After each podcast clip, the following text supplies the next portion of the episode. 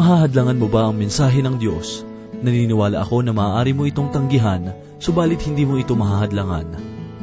Gagawa at gagawa ng paraan ng Diyos upang ito ay iyong mapakinggan. Ito ang katotohanan ng ating pagbubulay-bulayan sa unang kabanata ng Honas, talatang 4 hanggang ikasampu. At ito po ang mensaheng ating mapapakinggan sa oras na ito dito lamang po sa ating programang, Ang Paglalakbay. May busilak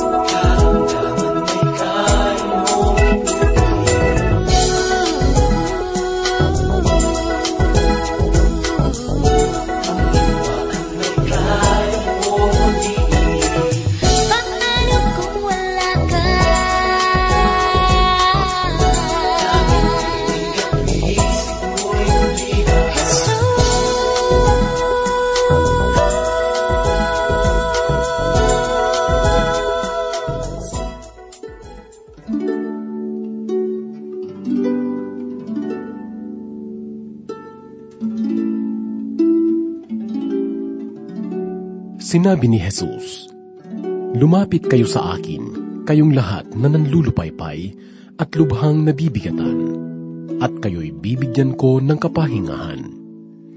Pasanin ninyo ang aking pamatok at matuto kayo sa akin, sapagkat ako'y maamo at may mapagpakumbabang puso, at makakatagpo kayo ng kapahingahan para sa inyong mga kaluluwa, sapagkat madaling dalhin ang aking pamatok at magaan ang aking pasan.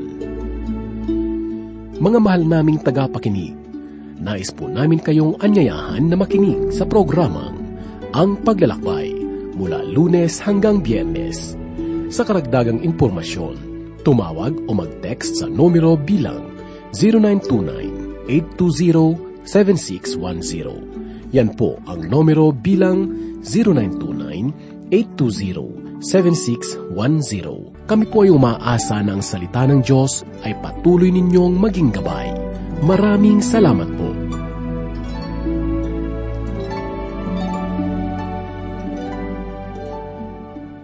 Isang mapagpalang araw po ang sumenyo mga kaibigan. Muli tayo po ay nagpapasalamat sa Panginoon sa pagkakataong ibinigay sa atin upang tayo po ay mag-aral muli ng kanyang banal na aklat. Ako po si Pastor Dan Abangco at samahan po ninyo ako at tayo po ay sabay na matuto sa salita ng Panginoon. Ang pananampalataya kay Kristo ay isang mapalad na kalagayan dahil sa Kanya ay nakamit natin ang kalooban na kaligtasan at natitiyak natin na tayo ay may puwang sa kaharian ng Diyos. Ang ganitong kalagayan ay hindi mananakaw ni Satanas.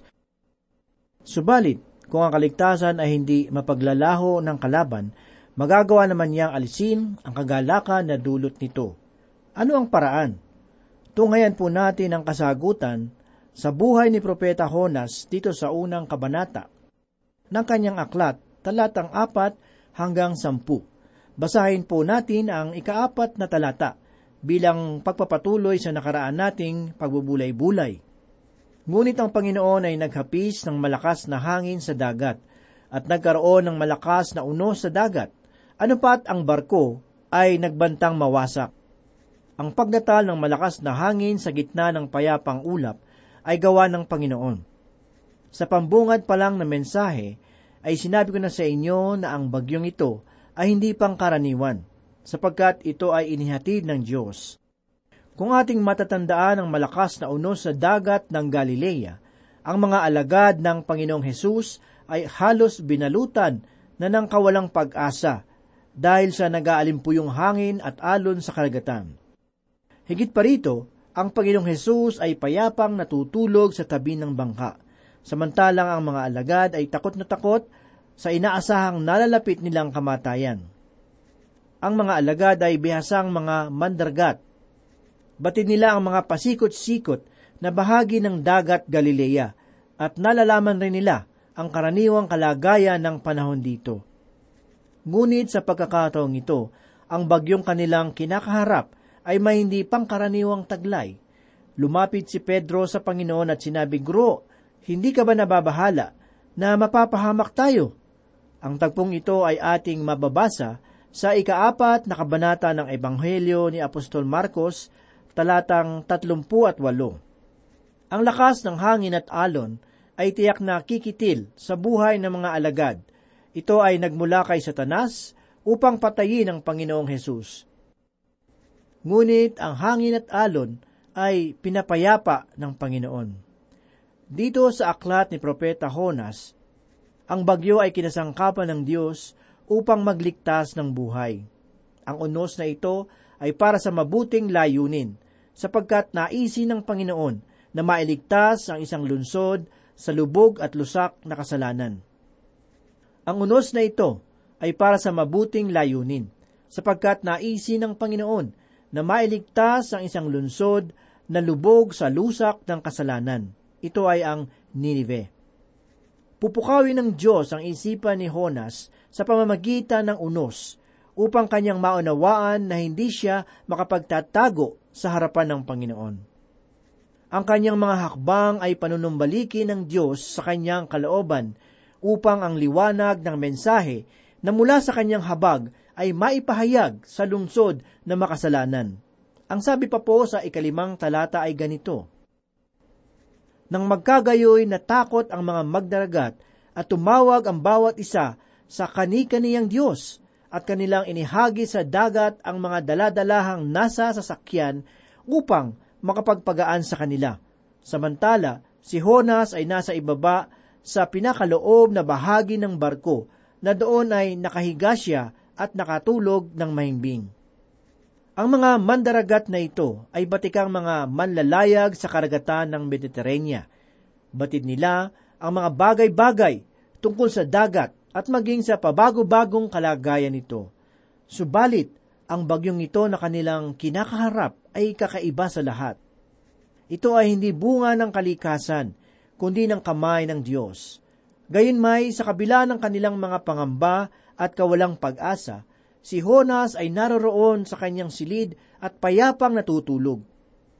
Maraming mga mananampalataya ang nadadala sa paniniwalang sa tuwing sila ay makagagawa ng pagsuway laban sa kalooban ng Panginoon, ay darana sila ng sangkatukat na kahirapan. Ngunit sa tagpong ito ng buhay ni Honas, matutunghayan natin na ang paniniwalang iyon ay wala ng saligan. Nalalaman po natin na si Honas ay wala na sa kalooban ng Diyos. Subalit ano ito? Ang kanyang buhay ay payapang nakahimlay sa tahimik na silid tulugan. Tinalikuran niya ang utos ng Panginoon at ginawa niyang magpakalayo-layo mula sa Ninibe sa abot ng kanyang makakaya.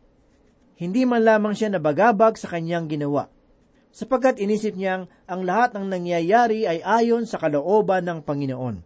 Ang lahat ay payapa, ang lahat ay maayos.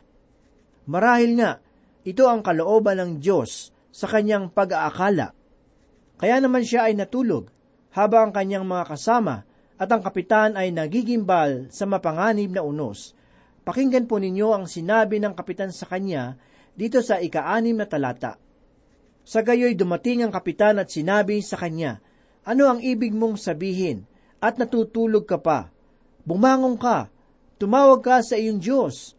Baka sakaling alalahanin tayo ng Diyos upang huwag tayong mamatay. Kung uunawain natin ang sinabi ng kapitan, para bang sinasabi niya kay Honas, Hoy, ikaw na maantukin, nagagawa mo pa bang matulog sa gitna ng kamatayan? Para sa akin, kung mayroon mang kahanga-hangang katangian kay Honas, iyon marahil ay ang matulog sa gitna ng papalubog na barko. Sa totoo lang, siya lamang ang nakagawa noon. Wala nang iba. Ang sabi pa ng kapitan, bumangon ka riyan at tumawag ka sa iyong Diyos at baka sakaling maalaala niya tayo. Doon lamang nakita ni Honas na sila pala ay nasa gitna ng nagngingit-ngit na unos sa karagatan. Gayon may, tulala pa rin ang kanyang isipan. Pakinggan po ninyo sa ikapitong talata ang kahuli-hulihang hakbang na ginawa ng mga tao sa barkong iyon. Sinabi nila sa isa't isa, Pumarito kayo at tayo'y magpalabunutan upang ating malaman kung dahil kanino dumating ang kasamaang ito sa atin. Kaya't nagpalabunutan sila at ang nabunot ay si Honas. May mga taong nagsasabi na ang pangyayaring ito ay isang katibayan sa banal na kasulatan na nagpapatunay na ang sugal ay maaaring gamitin ng Diyos. Subalit nais kong pakinggan ninyong mabuti ang sasabihin ko tungkol sa paniniwalang iyon, sapagkat hindi ko ibig na pawalang sala ang masamang bagay. Lubos ang aking paniniwala na ang sugal ay binhi ng sumpa sa ating bayan. Bagamat sa panlabas na anyo ay tila tinutugunan nito ang pangangailangang pananalapi ng bansa. Gayunmay sinisira pa rin ito ang isipan ng ating mga kababayan at ng ating bansa. Ngunit hindi lamang ito, isang usapin rin ang itinatanong ng ilan ang paggamit ng Diyos ng mga pamahiin upang ipahayag ang kanyang kalooban. Sinasabi nila na noong ang mga mandaragat ay nagpalabunutan upang malaman ang dahilan ng bagyo, ginamit ng Panginoon ang kanilang pagsasapalaran upang mabatid ang tunay na dahilan ng unos. Ang tanong kung gayon ay ito, magagawa ba ng Diyos na gamitin ang gayong mga pamamaraan? Hayaan ninyong magbahagi ako ng isang pangyayari mula sa karanasan ng isang kilalang lingkod ng Panginoon. Ang sabi niya, mayroong isang mag-ina na kanyang nailapit sa Panginoon. Ngunit ang asawa ng babae ay hindi niya mahikayat na dumalo sa simbahan upang makinig ng salita ng Diyos. Ngunit isang linggo, ang ama ng pamilya ay dumalo sa simbahan na kasama ng kanyang asawa at anak. Laking gulat ng pastor nang makita niyang ang matigas na kalooban ng lalaking ito ay nahikayat rin ng kanyang pamilya. Subalit, pagkatapos ng panambahan, sinabi ng lalaki sa kanyang asawa na hindi niya nagustuhan ang mga pagbating ginawa ng mga kapatiran sa simbahan.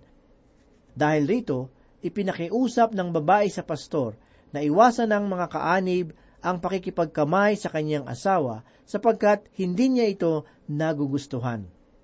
Kaya naman na ang pamilyang ito ay dumalo ng panambahan, ang mga kapatiran sa simbahang iyon ay hindi gaanong nakipagkamayan sa lalaki. Ngunit pagdating sa bahay, ang lalaki ay nagsabi sa kanyang asawa na ang mga kaanim sa simbahan ay may matabang na pakikitungo sa mga baguhan. Kaibigan, ang taong tulad nito ay mahirap talagang pakisamahan. Pagkalipas ng anim na buwan, habang ang pastor ay naghahanda ng kanyang kasuutang pantulog, narinig niyang mayroong kumakatok sa pintuan ng kanyang bahay. Bagamat inaantok na, ay pinuntahan niya ito upang malaman ang sadya. Nang buksan ng pastor ang pinto, nagulat siyang makita ang lalaking mahirap pakisamahan. Ang noon nito ay nakakunot at ang itsura ay nakaiilang masdan. Nang sila ay nasa loob na ng bahay, sinabi ng lalaki ang kanyang sadya. Ang sabi niya, mayroong raw siyang hinahawakang negosyo at ang babaeng manggagawa roon ay nagsabi sa kanya na silang dalawa ay mamamatay. Sinabi niya ito sapagkat ang babaeng iyon ay pumunta raw sa manghuhula upang hingin ang kanyang kapalaran. Sinabi ng manghuhula na mamamatay ang babae nang hindi niya inaasahan at maging ang taong kanyang pinagtatrabahuhan ay susunod din sa kamatayan. Noong una ay tinawanan nilang dalawa ang sinabi ng manghuhula, ngunit pagkalipas ng dalawang araw, habang ang babae ay tumatawid sa daan, ay nahagip ito ng rumaragasang sasakyan at ito ay kaagad na namatay. Kaya naman, nang mabalitaan ito ng lalaki, kaagad na sinakmal ng takot ang kanyang kalooban at inisip na siya na ang susunod na mamamatay. Kung kaya't upang panatagin ang puso ng lalaki, ay sinabi ng pastor sa kanya na hindi hawak ng manghuhula ang kanyang buhay.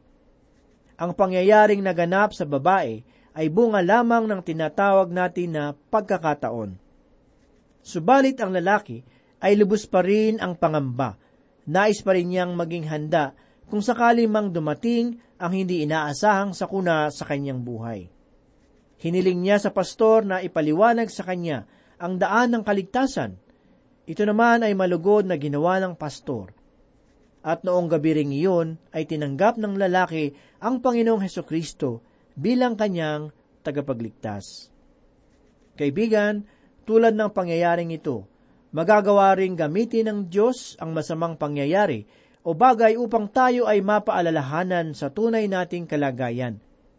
Ang Panginoon mismo ang nagsabi na magagawa niyang gamitin ang puot ng bato upang siya ay luwalhatiin. Kung gayon, gaano pa kaya ang pamahiin?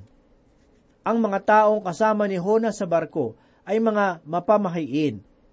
Ngunit ginamit ng Diyos ang kanilang mga pinaniniwalaan upang dalhin sila sa pagkakatuklas na si Honas ang siyang dahilan. Nang ito ay kanilang nalaman, si Honas ay kanilang tinanong, ganito po ang kanilang sinabi sa ikawalong talata. Nang magkagayoy, sinabi nila sa kanya, sabihin mo sa akin, dahil kanino dumating ang kasamaang ito sa atin? Ano ang iyong hanap buhay? At saan ka nang galing? Ano ang iyong lupain? Sa anong bayan ka? Maaring si Honas ay nagkaroon ng pagkakataon na makausap ang mga mandaragat na ito.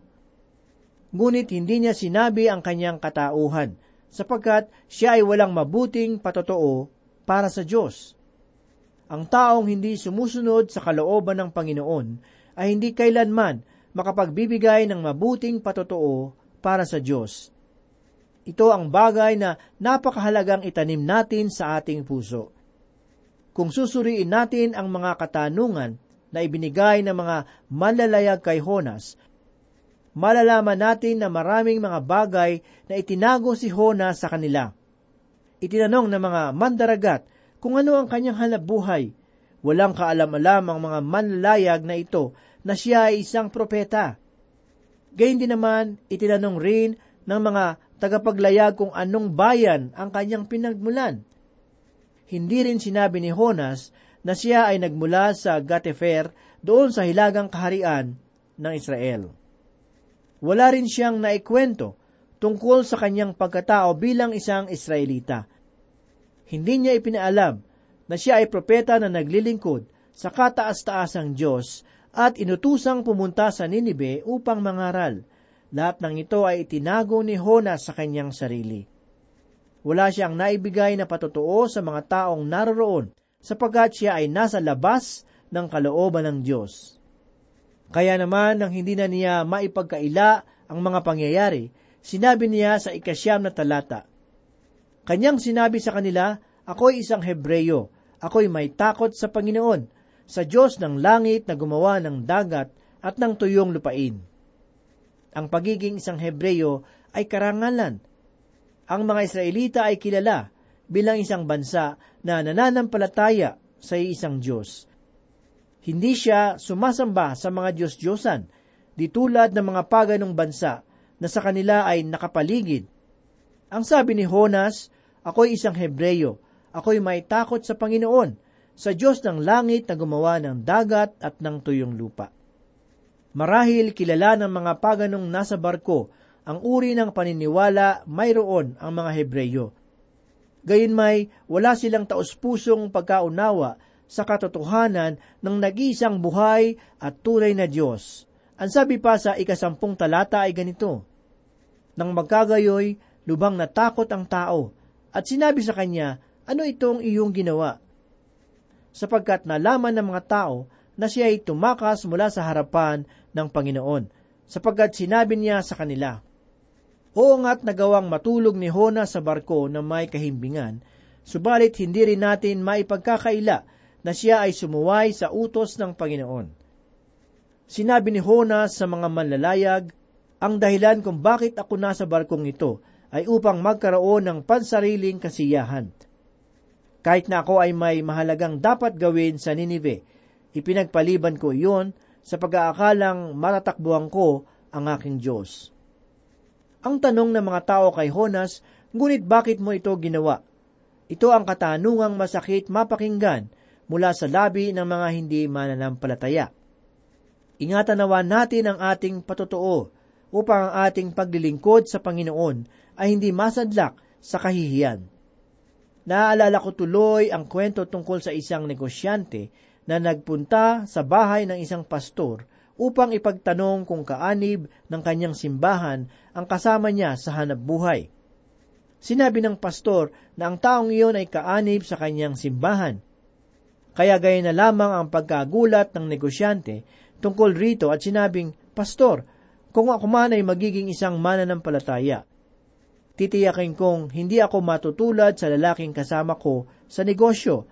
Hindi ko lubusang maisip kung bakit niya iyon ginawa. Kaibigan, nakahihiyang kaganapan na mamutawi sa labi ng isang hindi mananampalataya ang gayong uri ng pananalita tungkol sa iyong buhay. Iniisip kong si Honas ay tiyak na nanliliit, nanlumo at nawala ng mukhang maihaharap noong marinig niya ang gayong katanungan mula sa labi ng isang hindi mananampalataya.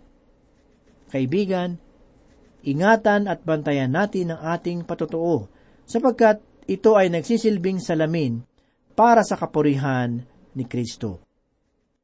Mga giliw naming tagapakinig, ikaw ba ay nanghihina? Ikaw ba ay nahihirapan?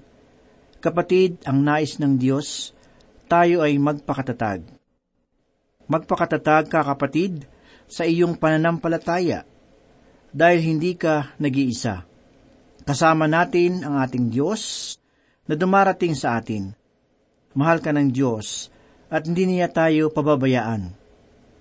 Kung ikaw man ay nakakaramdam ng panghihina sa oras na ito, lumapit ka sa Panginoon. Magpakumbaba ka, humingi ka ng lakas, Hanapin mo ang presensya ng Panginoon sa iyong buhay upang maging matagumpay ka. Magtiwala tayo sa kanyang kapangyarihan na gumawa sa ating buhay. Tayo po ay manalangin.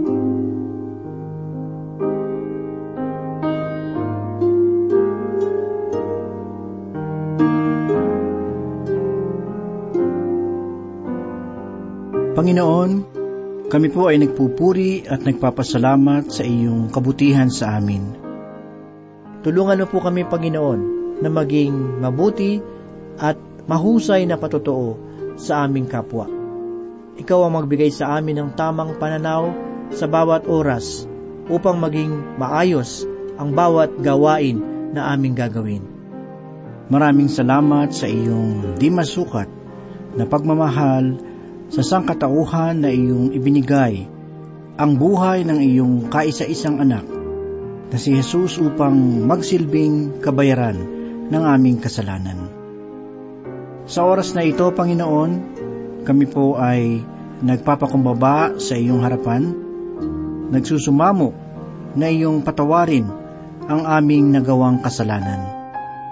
Ang bawat nagawang kasalanan laban sa iyong kalooban sa aming buhay.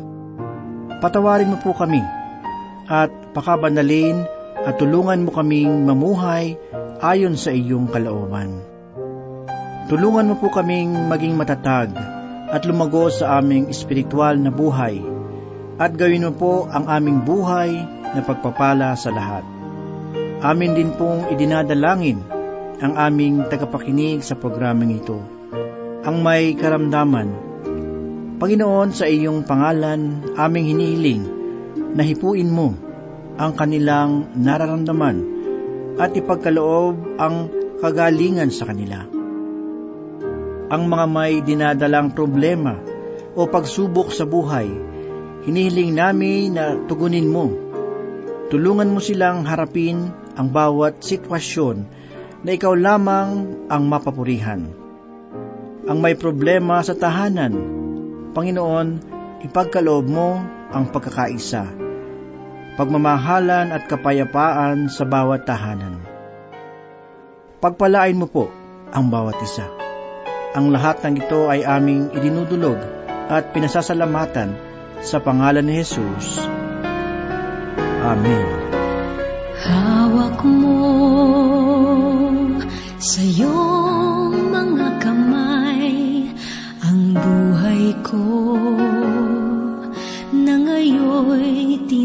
tinataglay bawat hakbang sa landas kong daraanan ikaw ang siyang kailangan hawak mo.